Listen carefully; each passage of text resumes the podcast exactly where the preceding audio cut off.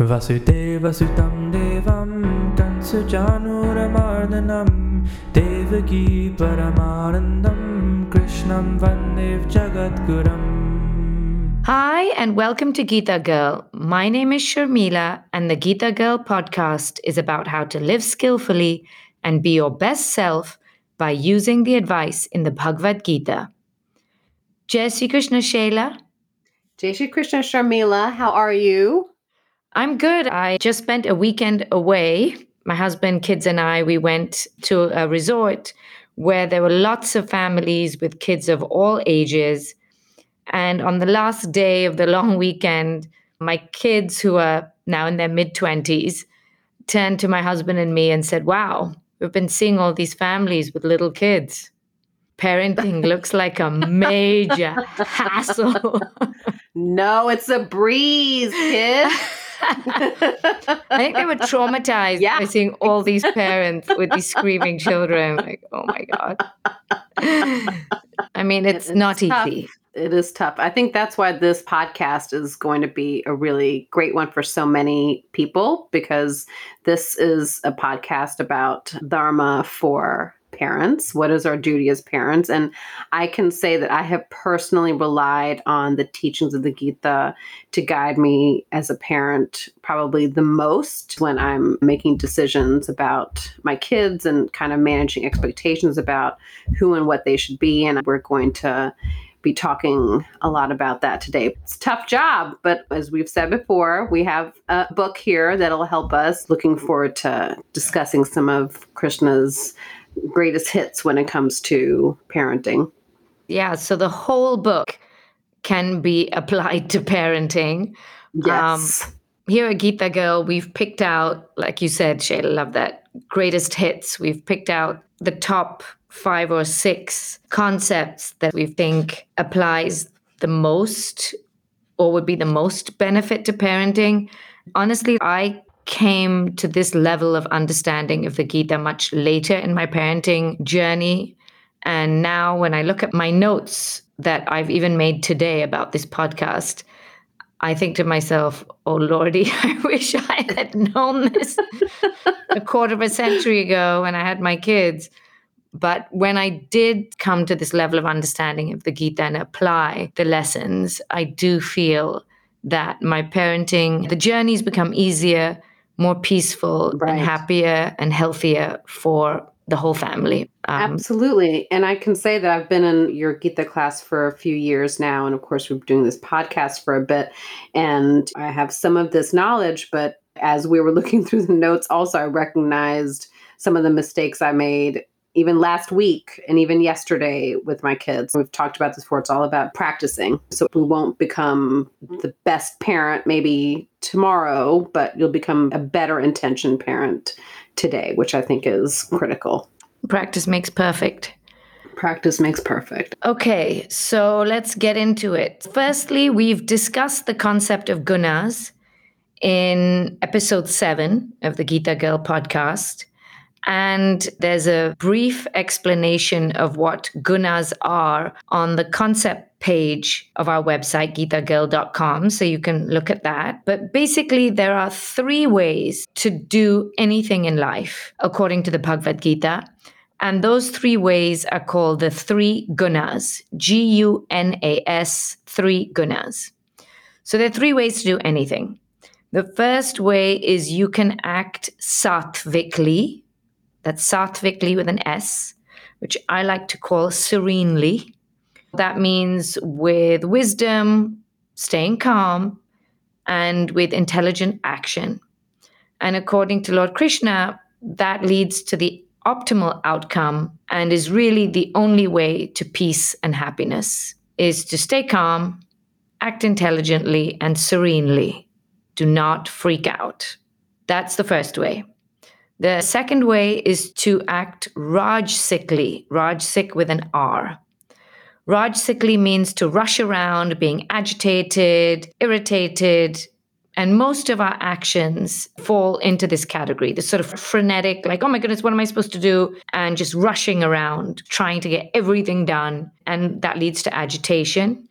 And according to Krishna, the fruit of Rajsik action the result of behaving this way is sorrow. And the third way you can act is to act tamsikly, tamsik with a T, and that is toxically, with laziness, with anger, with delusion. Those are the three modes of operation. You can act sattvically, serenely, rajsic, rushing, or tamsikly, toxically. A really good example that I think many parents of school age kids can understand is the example of your kid coming home with a grade that doesn't meet your expectations or what your child is capable of. So they come home with a bad grade, a grade that is not acceptable, and you um, have a couple of options here. You can fly off the handle and get very angry at them, get upset with them about their lack of good study habits, and feel concerned that this is going to impact their end of the year grade and make them feel anxious about it. Or you can have a conversation that calmly ask them how this happened and if they feel like they studied enough and if they didn't why not and help them sort of problem solve. And you can look at it as an opportunity to build skills for better study habits and to give them the tools to be able to improve their own academic behavior.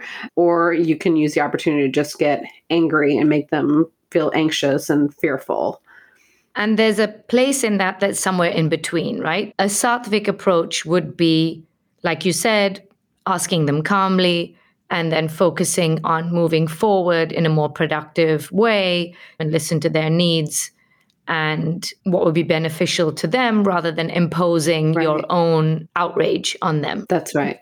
Tamsikly, right? Toxically, accusing them, belittling them, berating them, shaming them, giving them anxiety. These are two extremes, but there's somewhere in between. And that's Rajsikli, which is kind of trying to do the best thing for them, but doing it still with blame, shame, guilt, irritation, exasperation, disappointment. Right.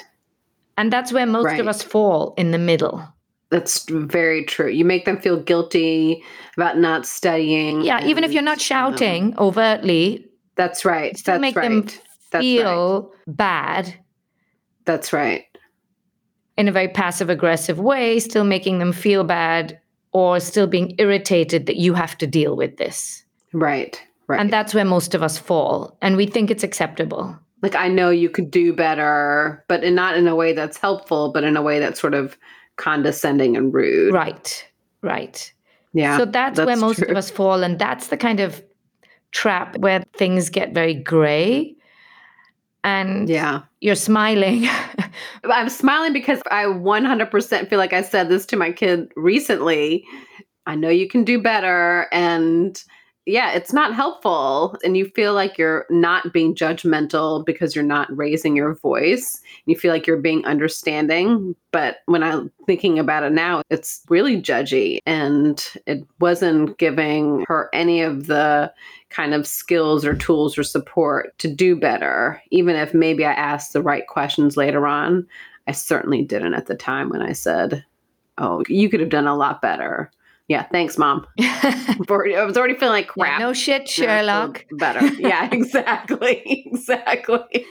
so, like I said, there's Satvik, Rajsik, Tamsik. Hopefully, easy for all of us on this journey to know when you're being toxic. Rajsik is a lot more seductive, but it's not optimal. It's only going to end up, like Lord Krishna said, in sorrow sorrow for them, sorrow for you. all you. parties. Yeah, for all parties. So when you notice yourself yeah. becoming agitated or angry, resentful, irritated, understand that this is not the best way. We all know this deep, deep, deep down inside, but I feel that we all give in to our agitation and irritation a lot. It's easier it feels instinctual rather than to just kind of take a pause and figure out what's going to be the most helpful way to approach this. And if my duty as a parent is to raise a child who can be confident and be able to make good decisions, then I would approach any situation better instead of falling on my immediate reaction, which is like, oh, right. I know you weren't studying, you're playing video game instead of taking the opportunity to say, what can you do differently? And whatever sort of time management skill you want to teach them. But I know my instinct is just to like think of all the things they did wrong and just get angry. And then Frustrated. that's all they can think about as well. And Lash they can't move right. forward That's if they know you're so disappointed and so upset. That's all they're thinking about as well. All aspects of parenting, all actions fall into this three categories, three gunas.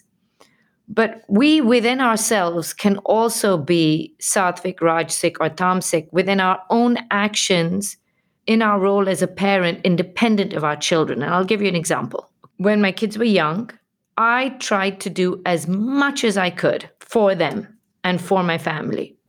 I taught Bal Vihar all by myself for 11 years. I was heavily involved in the PTO, parent teacher organization. I was vice president for four years, president for two years. I did loads of activities for my kids sports, music, arts, everything. You name it, my kids did it. And when I look back, it was almost insanity how much I did. I thought it was for them and doing my best, but it was this frenetic, agitated, rushing Right. Kind of madness. You feel like the- you have to do all these things for your kids, right? Like you feel like it's a reflection of yourself as a parent if you're not taking on too much, right? I think we celebrate being overwhelmed as a parent as a sign of good parenting. Like if you are calm and relaxed, then clearly you're not doing enough for your kid. You should be racing off to take them to soccer and enrolling them in 8 million classes and baking for the bake sale and becoming an expert in physics so you can be their tutor. Like you're expected to do all those things. And we've internalized that message, right? That being sort of crazed is a sign of you're a uh, quality parent. Yeah, That's committed, devoted. Yeah, Committed, devoted. Exactly. So, my kids now that they're adults, they often say they wish I had done less and had instead been calmer. Isn't that crazy? In an effort to do your best job as a parent, I was a mess. the, the actual child is feeling neglected. Exactly. They felt neglected. The reason for my agitation, my irritation, they felt so guilty. And anger came to me so quickly because I was kind of walking on this tightrope, like really close to the edge. Trying to balance too many things. And I don't think it was a safe environment for them. I don't think they felt safe, which is really sad. it's a tough, tough thing to reflect on, honestly. Your intention was not a bad intention. I think No. that's what's important for us to remember, right? We have these great intentions as parents, but I think they're misguided sometimes. They're also misguided and influenced by seeing what everyone else is doing. If everyone else is Right. doing it, then I should Yeah. be doing it. So true. I personally think I should have been more aware and more cognizant of my limitations and my boundaries and not pushed myself to do so much or felt the pressure to do so much. And I think I would have been happier and my home would have been a much more happy, peaceful home for my children. In chapter 13, Lord Krishna says, We are farmers and our body is our field. We should know our limitations, know what you can do in a sattvic manner. That's not to say give in to laziness. I'm not saying that, but know your limits and know when it's all just getting too much. And that's okay. And that's different for everybody. Absolutely. It's so personal. You know, there's no way that we can give an answer here that's going to be applicable to everybody, but I think it's just about being thoughtful and aware of how much time you have and setting boundaries. I think you said it perfectly before. Setting Yeah, boundaries. boundaries. and limits. Too much is too much. That's this right. is too much for me. That's I right. can't do it. And That's tough right. noogies, I'm your parent. Karmically, you chose me as your parent. And tough noogies, I'm not going to be able to do this for you. And I think the kids will probably be happier. Please don't do it for me. I'd rather you don't do it for me and be irritated and angry. I'd rather you just be happy. We can all just chill and relax, and it's fine. It's true. And sometimes you're not even doing it for them, really. Like if you really think about it, you're doing it for other parents, but not keeping to, up not with the Joneses. children. Absolutely. Yep. So um, know your limits and know when too much, even if a good thing is just too much. So the first piece of advice we've discussed the concept of gunas and be aware when your actions and your mindset is becoming agitated or angry, and understand that it's just not the optimal way to behave. Um, the second is chapter 13 you're the farmer, your body is your own field. Know your limits, know your boundaries. Thirdly, the golden rule in the Bhagavad Gita. We come back to this over and over and over again. Chapter 2, verse 47. Do your best. Favorite. Yep, everybody's favorite. Do your best, leave the rest. Get a tattoo of this. I should get a tattoo of it on my forehead. You're- you're- exact- And this way I no longer have to talk anymore. I just have to point to my forehead. Just that's it, right there. So Lord Krishna says in this verse, chapter 2, verse 47, he says, All you own, all you have a right to is your own efforts. Period. Our dharma, our duty is to focus on our own actions and not the results. Really, really hard to do. Very. Krishna in chapter 2, verse 49 goes on to say that being result oriented and focusing on the end result makes our efforts inferior and actually makes us wretched. He uses the word wretched, which means miserable and angry. This resonates so much because I think we all have a specific definition of what success looks like for our child. Like, we think what activities will make them successful? What type of partner should they have? What type of college should they go to? And we spend so much effort focusing on that result. And you don't have control over the outcome because that's your child. They're their own specific person with their own personality and own wants and desires and dreams and hopes and abilities and skills and all of that good stuff. And I think when you focus on what your definition of success is, it not only alienates your child, but it just, as you said, it makes all of your efforts inferior. They're not focused in the right direction. No, they're focused on that yearning, Right. that anxiety. Lord Krishna says your mind is endlessly diverse. Whereas when you focus just on your efforts, your intellect is single pointed. And therefore, your actions are superior because you don't have the clutter of what college are they getting into? Oh my goodness, this grade is going to like affect everything. It's really not. Calm yourself. It's not. And maybe focus on teaching them to work hard, how to uh, study well, how to get over disappointment. You know, these are all life skills that are critical and important. And then what they do with that is up to them, right? You've taught them all these foundational skills, you've given them the environment to be creative and do well and what college they get into or what career path they choose or what activity they excel in or if they fail at getting on the team or if they get the lead in the play whatever it is it's out of your hands out of their hands largely too right And that's a beautiful lesson to understand you can only control your effort in the moment. You can never control the result. That's such a fallacy we've been taught and brainwashed to Yeah. believe. It's untrue. Yes i think we so carefully try to curate our children's lives with the focus on this end result. And i have a son who just starting college and i have a daughter who's starting high school. And so you know college is a big topic of conversation of course. Mhm. and we really try to curate this life for them that's going to directly lead to the college of our choice college of success the college is going to solve all their Mm. problems you know and It's not. it's not and you end up making a lot of choices for your child and push them in directions that cause them stress cause you stress cause you constant mental anxiety and i think we miss the point and we teach our kids to miss the point right. That's the thing. That's the most painful thing. We teach our kids to miss the point, and then they Yeah. become wretched too. That's right An example I've used before in this podcast, but it's a great one to illustrate this.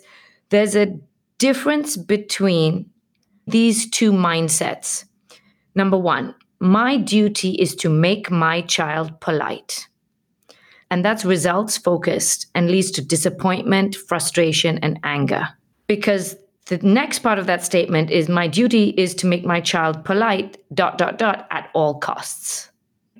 So if I get angry with them, If I shout at them, if I hit them, if I berate them, if I humiliate them, it's all okay because my duty is to make my child polite. Okay. At all costs, yeah. Whereas the more optimal mindset is my duty is to teach my child to be polite, period. So my duty is focused on my efforts. My duty is to teach my child to be polite. That's it, regardless of the results. The results are out of my hands. And it's much more effort focused, which leads to acceptance, serenity, and setting a much better example for my child that I've done what I could. And you know what? The rest is up to you. That's right. And that doesn't mean that if you've taught your child to share and you see them not sharing, that you don't correct that behavior, right? Like you still Let me just stop you there. I don't think your duty is to correct that behavior. Your duty is to call attention to the fact that that wasn't the optimal behavior for your child. Okay. But whether that behavior gets corrected or not is out of your hands. Your duty is to keep calling attention and keep teaching. But whether that behavior is corrected or not is really not up to you. You can only do your best. Ooh, that's tough. But true. That's uh, is very difficult, but that's true. You don't have control over how they handle that situation and what choice they make, even given what you perceive as is the best instructions, but the instructions you have to best give, guidance. the guidance you have to give. Yeah. That's your duty. The funny thing is, the more you can detach from the results, the better parent you will be, and you'll have less anxiety, frustration, anger, disappointment, and can actually be more engaged as a parent and have a lot more stamina to actually affect change in their behavior rather than all the anxiety, frustration, which just makes you exhausted and like give up. Like, I give up. Oof. I'm just trying to reflect on that, you know, and think of some of the times when I've been frustrated when their behavior doesn't reflect the way I feel that they should behave. And you're right. I mean, it is a lot of anxiety and frustration and disappointment, and all those negative emotions could have been put to much better use if I had focused on the guidance portion of it again. all this frustration, anxiety, sorrow, disappointment. It's just exhausting. It would be so nice to turn the volume down on that a little bit. And I So think it's liberating. hard because you're it is liberating and you're really kind of fighting against the tide because you're taught this idea that your child's behavior reflects on you and it's tough to overlook that you know because you do feel like some secondary shame some embarrassment but it's the wrong approach and it's not productive but it's hard to fight And that leads me to the next point. Parenting tip number four from the Bhagavad Gita is that we try so hard to control our kids' actions. We try so hard to control our kids' karma. yes thinking that we're doing what's best for them. Helicopter parenting, it, it was definitely a thing when I was raising my oh, children. oh it's still a thing so, a helicopter parent is a parent who pays extremely close attention to a child's or children's experiences and problems, particularly at educational institutions. That's what Google told me. And I have such a fantastic example for this. It's going to horrify you. This podcast is going to take a turn. Want me to share it? Why not? I have so many of these. Choose the most Um, horrifying. That's I'll always ch- fun. Let's have a laugh. so I was at this meeting, and the human resources staff person was talking about how she was interviewing this young man. And at the end of the interview, she said, um, You know, do you have any questions for me? You know, standard part of an interview process. And he said, No, I don't think I do. And then he said, Mom, do you have any questions? He had his mom on the phone. He had his Oh mom on the cell phone during the whole interview. And the entire audience had the same kind of gasp that you did. Even now, when I'm telling the story, I'm feeling like a heat on my face. I'm feeling like secondary embarrassment. Getting a hot flash. exactly. And I thought about this and what skill did you think you were building in your child? The only thing you did was make your child look inept, And feel inept. I'm immature, and not give him the skills to be able to handle his own business.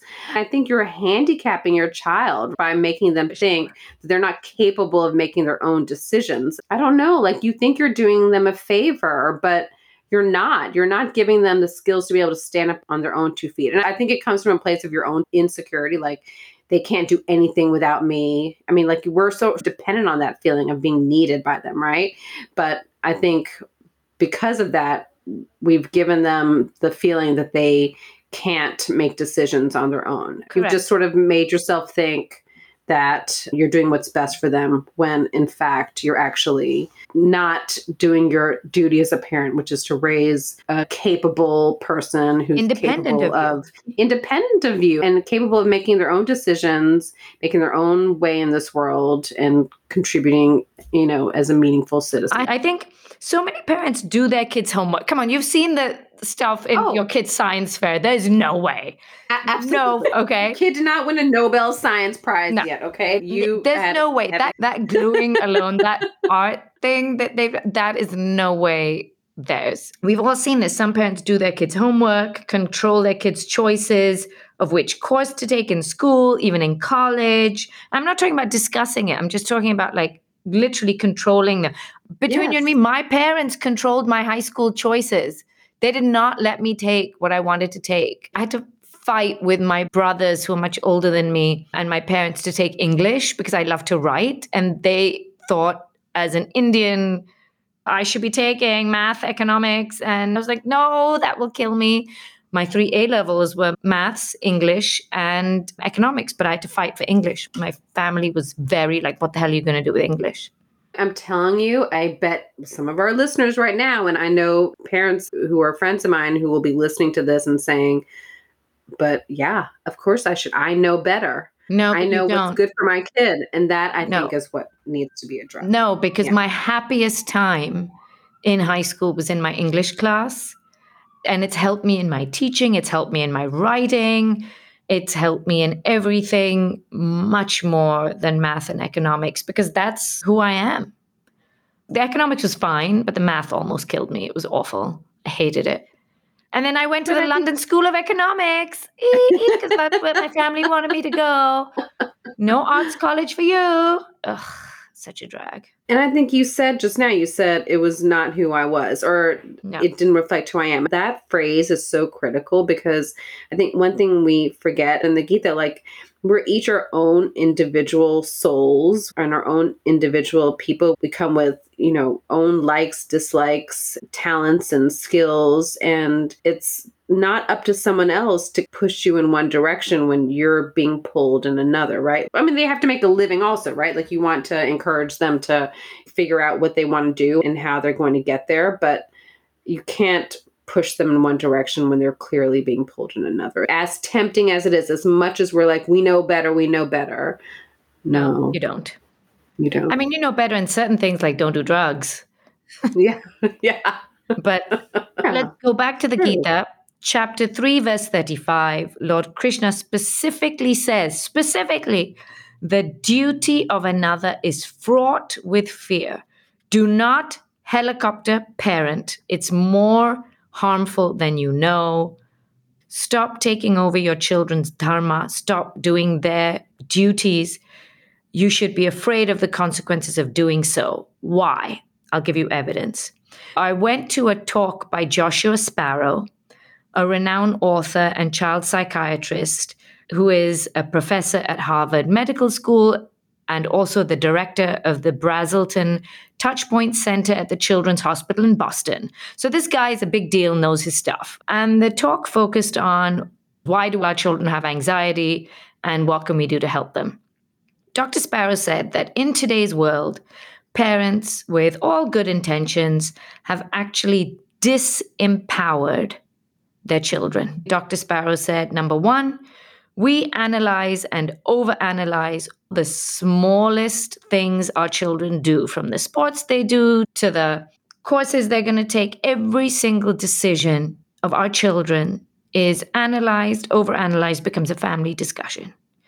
So, of course, they have anxiety over the smallest decision and can't make the smallest decision because they have got the message that everything in their life is a big deal. Mm, yeah. I mean, we do. We overanalyze everything they do, watch their every move. Don't let them make mistakes. Don't let Yeah. them fall.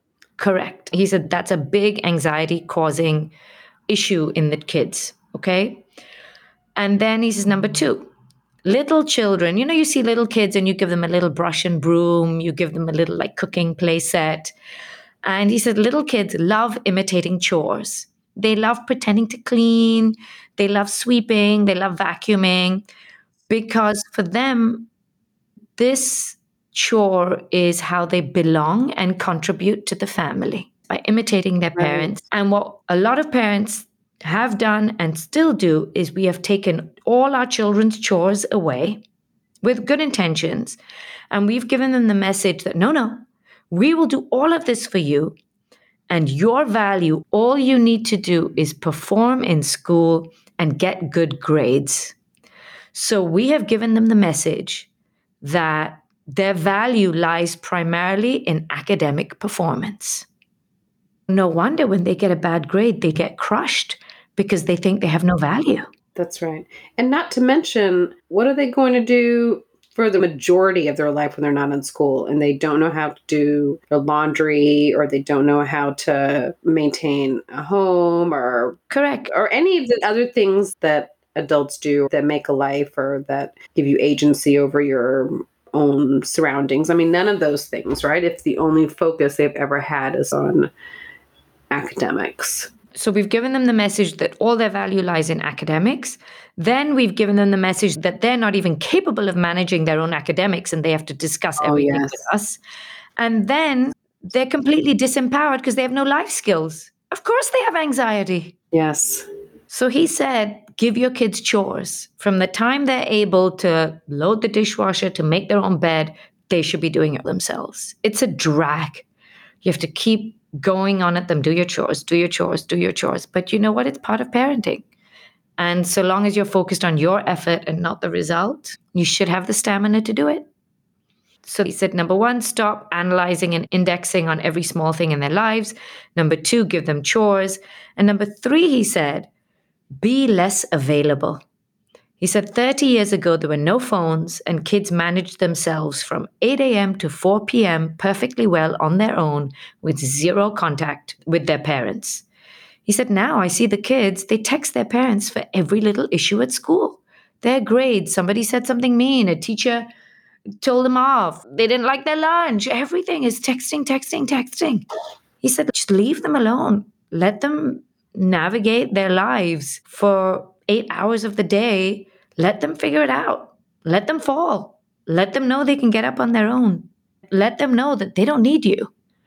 That's what's so hard too, the needing. We have to kind of think about this. How much are we doing this because we think we're being helpful? I'm sure that's a little bit of it. And how much are we doing it because we just want to be needed and it's just about us? You're not doing a favor for them. You're doing it because you need to feel a certain way. I mean, I'm thinking about that for myself, right? Like I like to be needed. I like that my kids call me and ask me random questions, but am I empowering them if I answer all those questions? Not at all. I'm making them think that they're not capable people, and that's not the message that I want to send. Exactly. I'll give you another example. My older son, Jent, when he was in college, he used to, you know, you have that room pick, right? You have to pick your own room. Oh, right, right. And he'd always send us pictures of, oh, which room do I choose? The one with the bigger closet or with the bigger window? And this decision seemed so important to him. It was like, oh my goodness, this whole year I'm going to be in this room. It's so important for me to choose the right room. And one year in college, my husband Sunil and I decided to be unavailable for like three hours, four hours. And he'd sent us these pictures. Neither of us responded. And guess what? He was totally fine. He chose a great room. And he never asked us that question again. From that one time of us not being available, he got the message he could do it. You gave him a more long term gift by not helping him with that decision. And honestly, let's say it went horribly south. Let's say he picked his own room and it had the closet was too small, his roommate was terrible whatever. So you learn something from being uncomfortable. That's also learning experience. And then you learn what not to do the next time around, or you learn how much you are capable of putting up with. Either way, it's a valuable lesson. And I think we try to make our kids' lives so comfortable.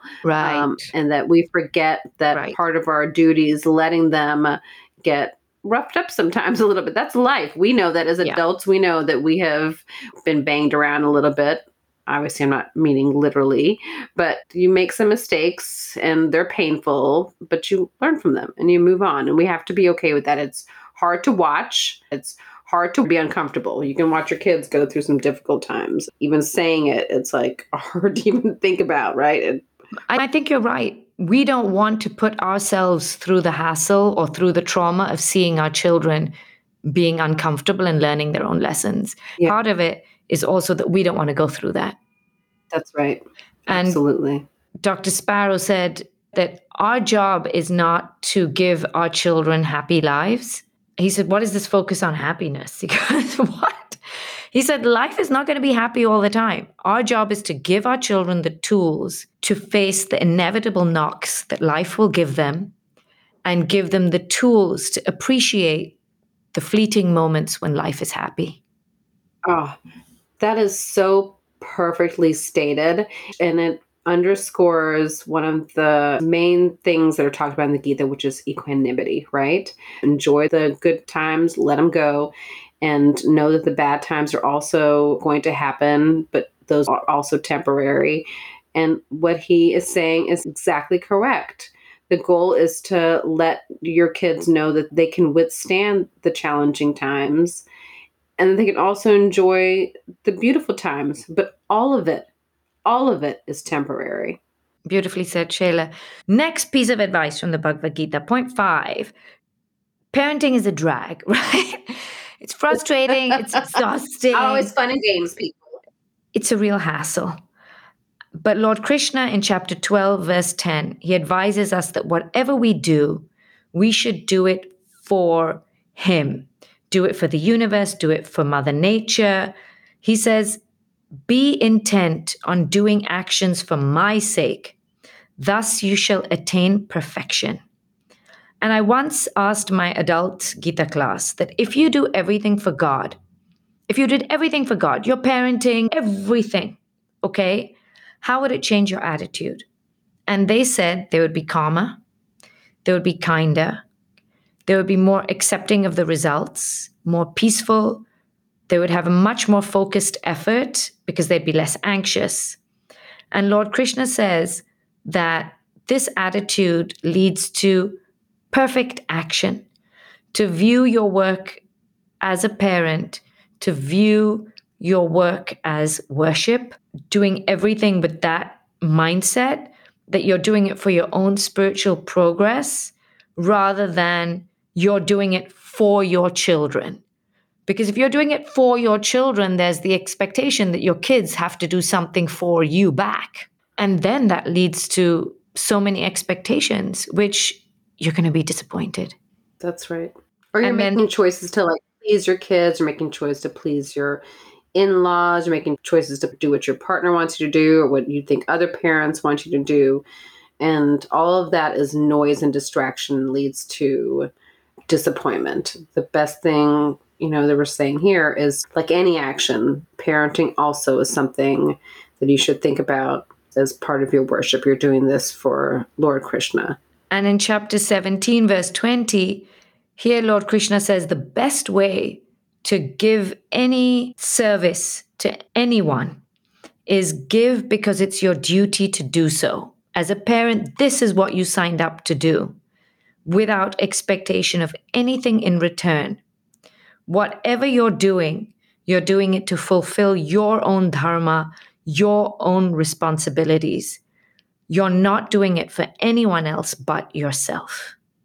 This is so critical because I think so much of parenting, and I'm speaking for myself too, is just tied up in expectations. Yeah.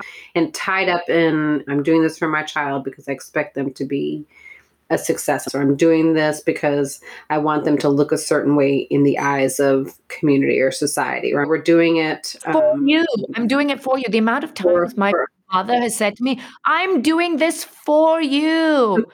You can never repay this debt. That's another Indian thing. The debt to your parents can never be repaid. You know what? I'm not supposed to repay it. I'm giving you respect. I'm giving you love. I can never repay that debt. But is it a debt that needs to be repaid? Do we have children so that they can repay that debt to us? What the hell is that? yeah, it's so true. They don't owe you anything. You had children, you had that choice to have children, and you're doing your duty to raise them. Do you want to be spit in your face for your trouble and for doing your duty? No, nobody wants that. But do they owe you anything? I don't know. It'd be nice if they were nice to me, but do they owe me all the money and time and everything I spent on them? It would be impossible. Then they'd have no life. They'd spend the rest of their life repaying me back.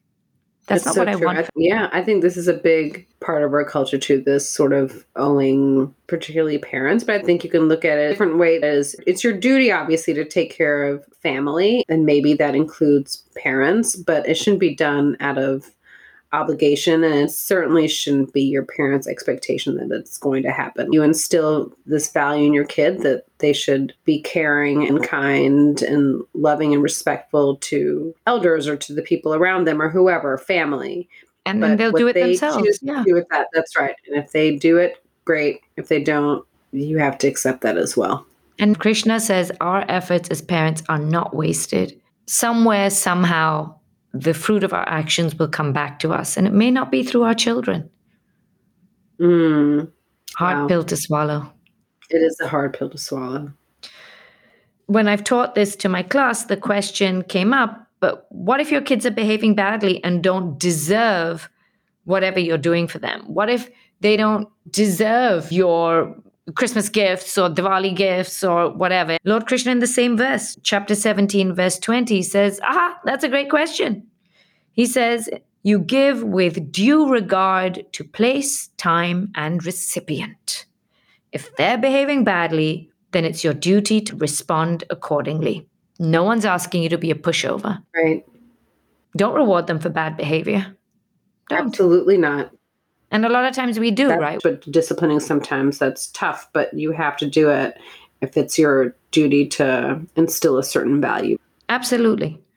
So, again, chapter 17, verse 20 the best way to give anything to anyone is give because it's your duty to do so without expectation of anything in return.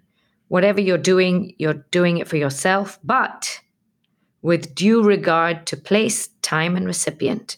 If they're behaving badly, then they get a lump of coal. Satvically, Right. with serenity and calm without anger and resentment and toxicity, but it's your duty to respond according to their behavior. Don't be a pushover. right. And the last piece of advice from the Bhagavad Gita, I love this. Lord Krishna says at the very end of the Gita, the end of chapter 18, every endeavor is covered by some sort of fault, as a fire is covered by smoke. One should not give up doing your duty, even if it's full of faults, full of difficulties, full of disappointments. Nothing and no one is ever perfect. Every endeavor has some kind of taint. Get over it and get on with it.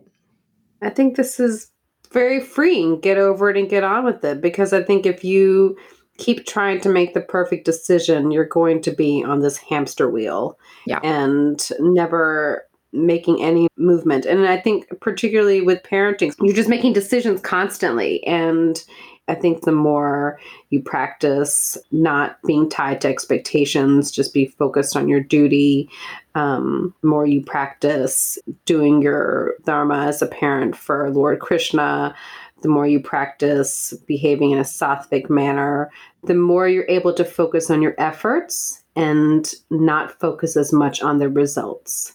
the more those things will become kind of instinctual and easier.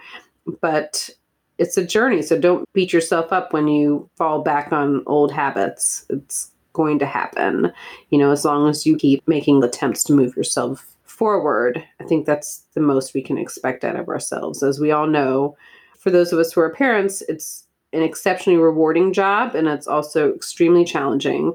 And I know the guidance in the Gita has been incredibly helpful for me. It's definitely helped manage my anxieties have a long, long way to go and lots of stumbles backwards and small steps forward. But it's helpful to have some guidance about how to do it in a way that is good for you and your spiritual growth, but also really good for your child and your child's spiritual and personal growth as well. So that's our podcast for today. Lots of parenting tips that hopefully everyone, including Shaila and myself, can remember when we feel ourselves yes. descending into rajas to try exactly. and lift us. You may have to listen to this podcast a couple of times. Yeah. thank you, thank you, thank you, everyone, for listening. As always, catch us on all of our social media on Instagram and Facebook. And we'd love to hear some feedback in the comments and share with us how your parenting journey is going and what are some challenges or some of the helpful advice you took away from this podcast. We'd love to hear it. I know other parents would love to hear it as well. And we have one more podcast in this season coming up, and we are looking forward to continuing to talk about Dharma be well, and Jai Shri Krishna. Jai Shri Krishna, everyone. Vasudeva Sutam Devam Kansujanuramardanam Devaki Paramanandam Krishnam Vandev Jagadgurum